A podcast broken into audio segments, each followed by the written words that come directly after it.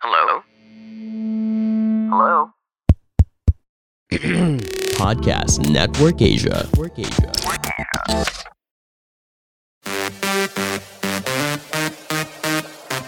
hottest and the latest stories in the showbiz world this week roundup. This is Push Most Wanted with Jeff Fernando. The hottest and the latest stories in the showbiz world this week roundup.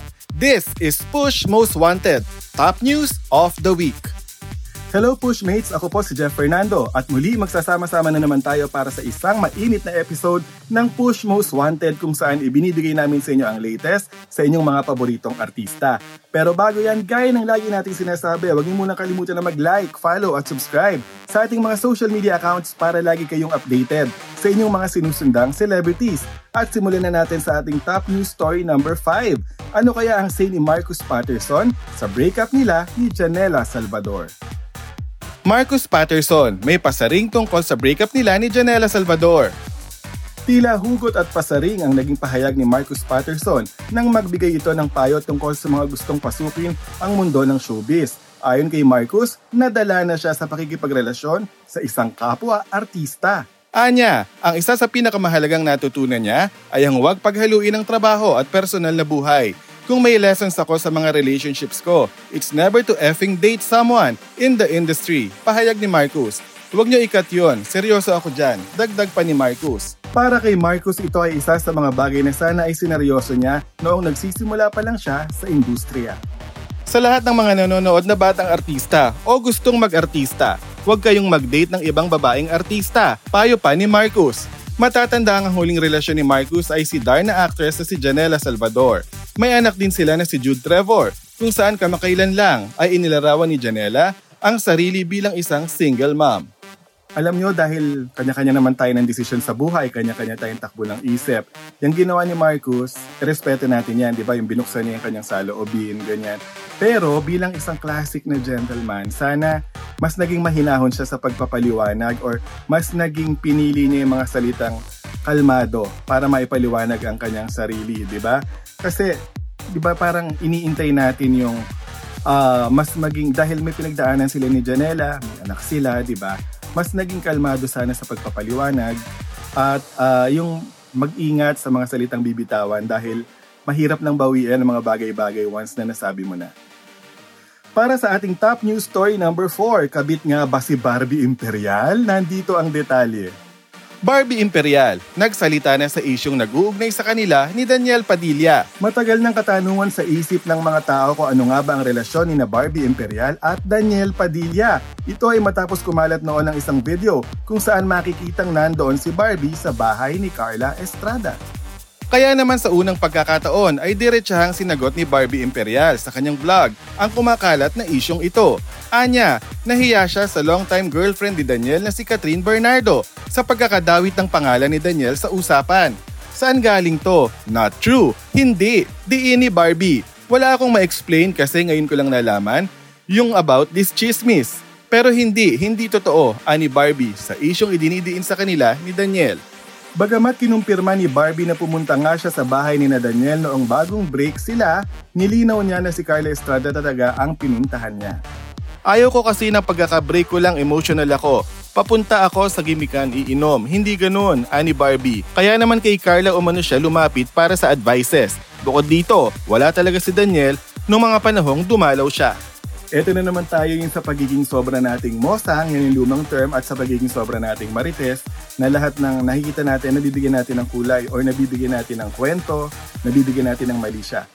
Well, kung, di ba, na-connect ang mga bagay-bagay. Pero kung sinabi ni Barbie na hindi, edi hindi, ibigay natin sa kanya yon, di ba? Dahil siya naman talaga yung magdadala nun kung ano man yung totoo, pero sa tingin ko, hindi naman talaga. Pumunta naman tayo sa ating top news number 3. Sino kaya itong twin umano ni Herlene Budol? Nandito ang detalye. Herlene Budol at ina, papasang kambal. Kamakailan ay nagbahagi ng isang throwback picture ng kanyang ina ang beauty queen na si Herlene Budol dahil dito napansin ng netizens na kamukhang-kamukha niya ang kanyang ina at sinabing mukha silang kambal. Isang nakakatawang TikTok video rin ang ibinahagi ni Herlene kung saan kita rin dito ang kanyang ina at pamilya. Sa kanyang mga content ay alam ng netizens na ang lola ni Herlene ang nagpalaki dito. Kaya naman ikinakatuwa ng netizens na ipinakilala na niya ang kanyang biological mom sa publiko. Ito isa sa magagandang story na pwedeng itakbo pag nag-post ka ng isang member ng pamilya mo, lalo na kung nanay mo o tatay mo yung kasama mo sa picture o yung throwback picture ng nanay mo nung kaedad mo siya. Ito yung isa sa mga nakakatuwang comment na kamukhang kamukha mo ang nanay mo or parang ikaw ang nanay mo, para ko yung pinagbiyak na munggo, pinagbiyak na harinola. Nakakatuwa yun dahil sino ba naman ang ayaw na makamukha ang isa sa kanyang mga magulang, di ba? At sa kasong ito ni Herlene Budol, hindi lang kamukha, kakambal ang sinabi dahil talaga nga namang malaki ang kanilang resemblance o pagkakahawig sa isa't isa, at lalo nga magnanay sila. Para sa ating top news story number 2, ano kaya itong naging usapan ni Mateo Guidicelli at Julia Barretto tungkol sa ghosting? Julia Barretto at Mateo Guidicelli naging uncomfortable sa usaping ghosting. Sa isang episode ng noontime show na kinabibilangan ni Mateo Guidicelli ay tila nagulat ang kanilang guest na si Julia Barretto nang bigla na lamang ungkati ni Mateo ang tungkol sa past relationships ng actress.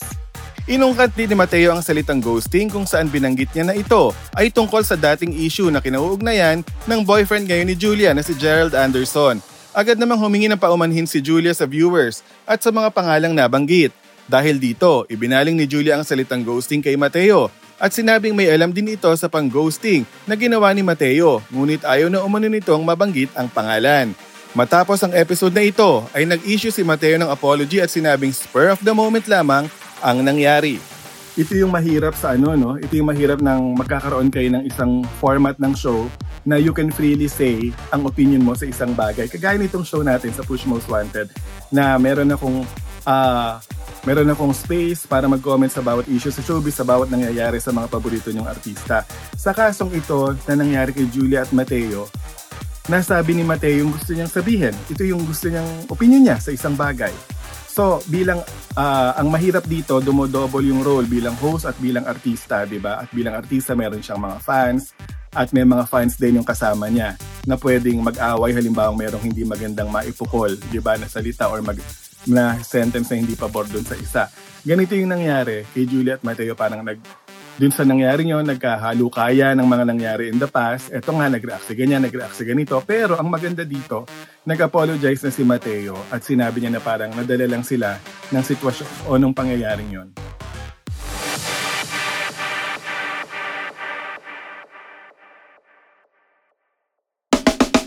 Hey there! Alex Calleja here. Bakit ako nandito? Kasi gusto kong ipaalam sa'yo na may podcast din ako. It's called Punchline with Alex Calleja. I talk about everything. Serious, happy, sad, pero sa dulo, may punchline or may comedy. Again, it's Punchline with Alex Calleja. Available on Spotify o kung saan ka man kumukuha o naikinig ng podcast. Namumukhaan kita, nilista ko pangalan mo, kaya see you there. At para sa ating top news story of the week, lilipat na nga ba ng Paris si Heart Evangelista? Heart Evangelista, nagpapatayo na ng bahay sa Paris? Usap-usapan ngayon ang tungkol sa estado ng relasyon ng couple na sina Heart Evangelista at Chiz Escudero. Ito ay matapos alisin ni Heart ang apelidong Escudero sa kanyang social media accounts. September is the season to witness a change of heart, or rather a change in Heart Evangelista's volition in life and career, pahayag ni Heart Evangelista sa kanyang Instagram post. Nagbahagi rin si Heart ng video kung saan bigla na lamang itong naging emosyonal sa isa sa mga photoshoot niya. It was a moment, pag-amin ni Heart. Hindi na niya hinabaan pa ang paliwanag niya, ngunit hindi maiwasang isipin ng mga tao na baka may kinalaman ito sa espekulasyon ng marami na nagkaproblema si Heart at ang asawang si Chiz Escudero. Ibinahagi rin ng isang magazine cover photo ang linyang "Read about how she's taking everything in from the highs and the lows as she makes one crucial step after another to finally build the home she had always dreamed of in Paris," aning caption ng magazine. Dahil dito, usap-usapan na rin ang paglipat ni Heart sa Paris. Alam nyo hanggang ngayon, kagaya nyo, nagbubuo ako ng ano ba ang totoong score, kung naghiwalay na ba si Heart at Chiz, mga ganyan, or inaayos ba nila, nagkaproblema lang ba? Kagaya nyo, ganyan din ang mga tanong ko dahil wala talagang nagsasalita sa kampo ni Heart at sa kampo ni Chiz.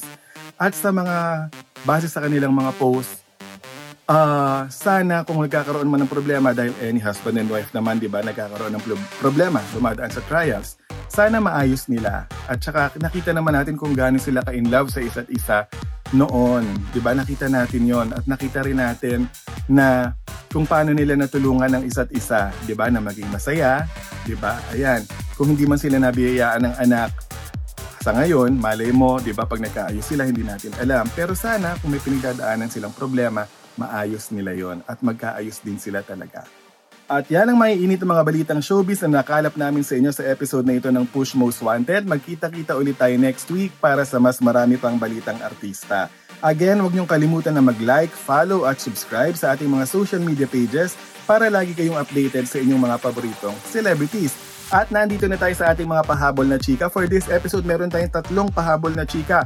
Unahin na natin ang ating pahabol na chika sa ating kaibigan at mahusay na direktor na si Direk Paul Basilio. Minapalabas ngayon ang kanyang pangalawang pelikula, ang latest na pelikulang may title na The Escort Wife. Kung matatandaan nyo, unang nakilala, unang nabigyan ng award at nagpasabog sa magagandang concert ni Sara Geronimo at ibang mga OPM artists bilang isang concert director si Direk Paul Basilio at sa mga music videos ni Sara Geronimo. Ngayon, sumusubok na rin siya sa paggawa ng pelikula or contents, diba yun ang modern na term na ginagamit nila. Nauna nang nag-direct ng pelikula si Direk Paul sa Indak na ipinalabas noong 2019 bida si Nadine Lustre. At ngayon naman, ito ngang The Escort Wife, isang sexy movie, diba? Kung saan bida ang ilan sa mga may init na mga sexy stars ng Viva Max ngayon. Paano nga ba nag-adjust si Direk Paul Basilio mula sa isang pagiging mahusay na concert director papunta sa pagiging magaling na film director? Narito ang kanyang naging sagot. Basically, wala namang masyadong malaking adjustments kasi sanay naman ako makipag-deal sa mga artista. It's just not really the narrative part, I think. I had to make adjustments. But thankfully, kasama ko sila Direk Yam Laranas, mga galing na writers, mga tao sa pelikula. At nagabayan naman nila ako to come up with a content and a narrative na napakaganda. Sana magustuhan ng mga tao. Direct na, ano yung, para sa mga hindi nakakalam, ano yung nauna mong pelikula na ginawa? The first one was Indak. It's a drama musical. It was starring Nadine Lustre. And this is the first dramatic sexy thriller that I did. The others are all para mga horror and suspense. Congratulations kay Direk Paul Basilio. Mas marami pang pelikula nga abangan namin sa'yo at sana mas marami pang projects, mas marami pang concerts ang iyong magawa dahil mahusay kang filmmaker at mahusay kang direktor ng mga concerts at live events. Sa atin namang pangalawang pahabol na chika, kamakailan lang pinuntahan natin sa launching, sa latest product launching at celebrity endorsers launching ng Beauty Derm, itong sikat na vlogger, sikat na social media personality na si Zeinab Harake. Dito, natanong si Zeinab, sikat na sikat siya sa social media. Ang dami-dami niyang followers sa lahat ng kanyang mga social media accounts. Bakit hindi niya tinatanggap ang mga showbiz offers para mag-mainstream showbiz na? Mapagawa man lang ng pelikula yan, ng teleserye o ng mga major, mga TV shows sa mga major TV networks.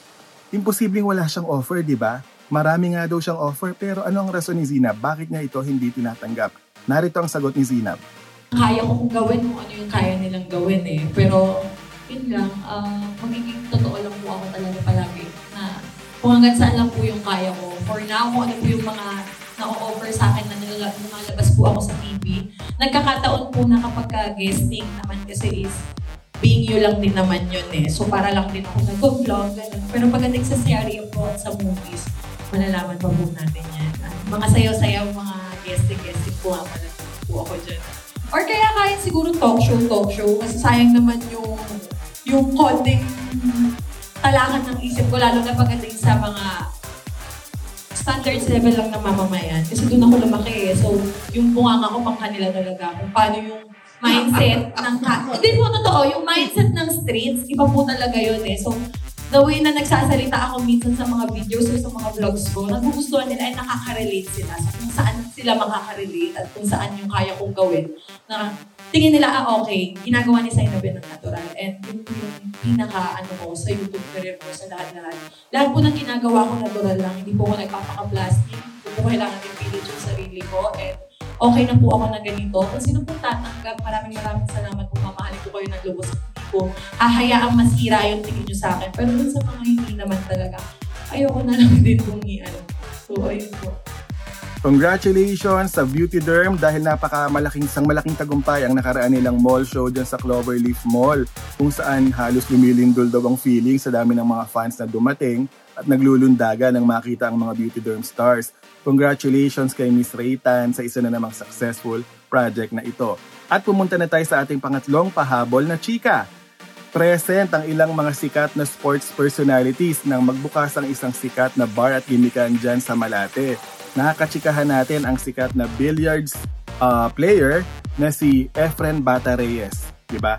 Kahit nasabihin natin na hindi na siya ganun ka-active, hindi na siya ganun kadalas lumalaban or nakikitang naglalaro ng billiards, pero iconic. Sikat na sikat at talagang ramdam mo ang presence pag nakita mo siya. Naitanong natin sa kanya, halimbawang gawing pelikula ang buhay mo, sino ang gusto mong gumanap bilang ikaw? Nandito ang kanyang naging sagot. Sir, marami na kasi ngayon, maraming nag-uumpisa ngayon ng magbilya. Pero ikaw pa rin yung legendary. Ano masasabi mo doon? Eh, siyempre kaya gusto nila parang pinaalala. Lagi niya sila ako nakikita ang mga sa YouTube. Napapalay ko lang.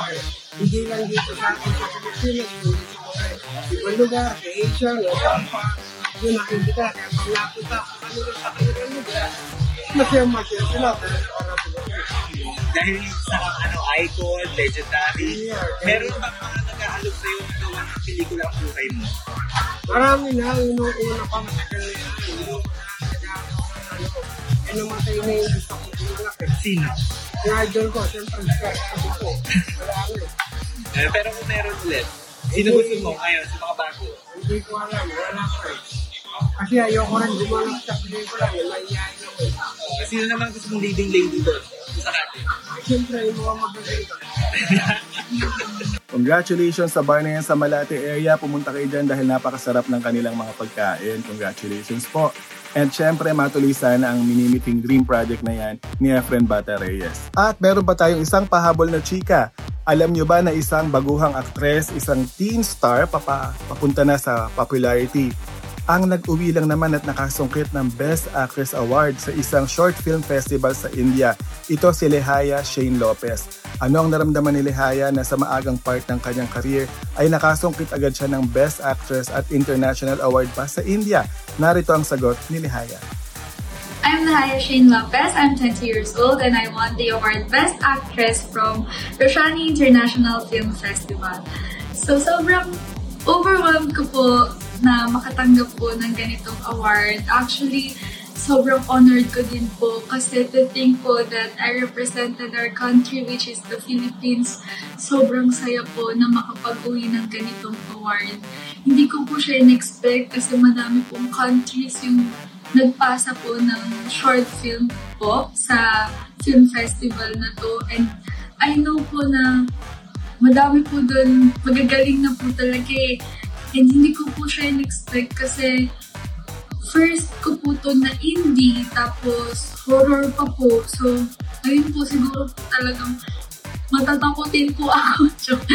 Baka ayun po yun. Pero ayun po, talagang tinry ko lang po yung best ko na i-portray po yung character. And ayun po, thank you my Lord kasi hindi ko po ito talaga magagawa, hindi ko po ito makakamit kung hindi dahil po sa grace niya. Ramdam ko po na siya po yung nagbigay ng talentong po sa akin. Ayan po. And masaya po ako kasi nararamdaman ko po and nakikita ko po na nagbubunga po yung art na ginagawa ko po and nakikita ko po na yung pinaghihirapan ko po may kabuluhan po. Kasi, ayun po, nakatanggap po ako ng ganito and na-represent ko pa po yung country natin. Kaya, sobrang saya ko po. And alam ko po, malayo-layo kayong lalakbayin ko, pero para po sa pangarap, talagang pupursigihan ko pa po lalo. At mga kapamilya, huwag niyo rin kalimutan na mag-tune in sa ABS-CBN Entertainment Spotify in partnership with Podcast Network Asia dahil mapapakinggan niyo na rin dito ang inyong favorite push shows na Push Bets Live at ito syempreng Push Most Wanted. Muli, ako po si Jeff Fernando at ito ang Push Most Wanted. This is Jeff Fernando, your showbiz news reporter, and thank you for listening. to this episode of Push Most Wanted. For more showbiz news, visit us on push.com.ph and follow us on Facebook and Instagram at @pushalerts and on Twitter at @push_alerts.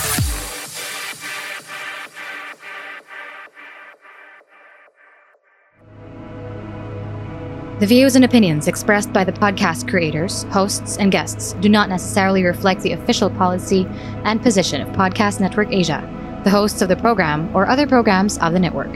Any content provided by the people on the podcast are of their own opinion and are not intended to malign any religion, ethnic group, club, organization, company, individual, or anyone or anything.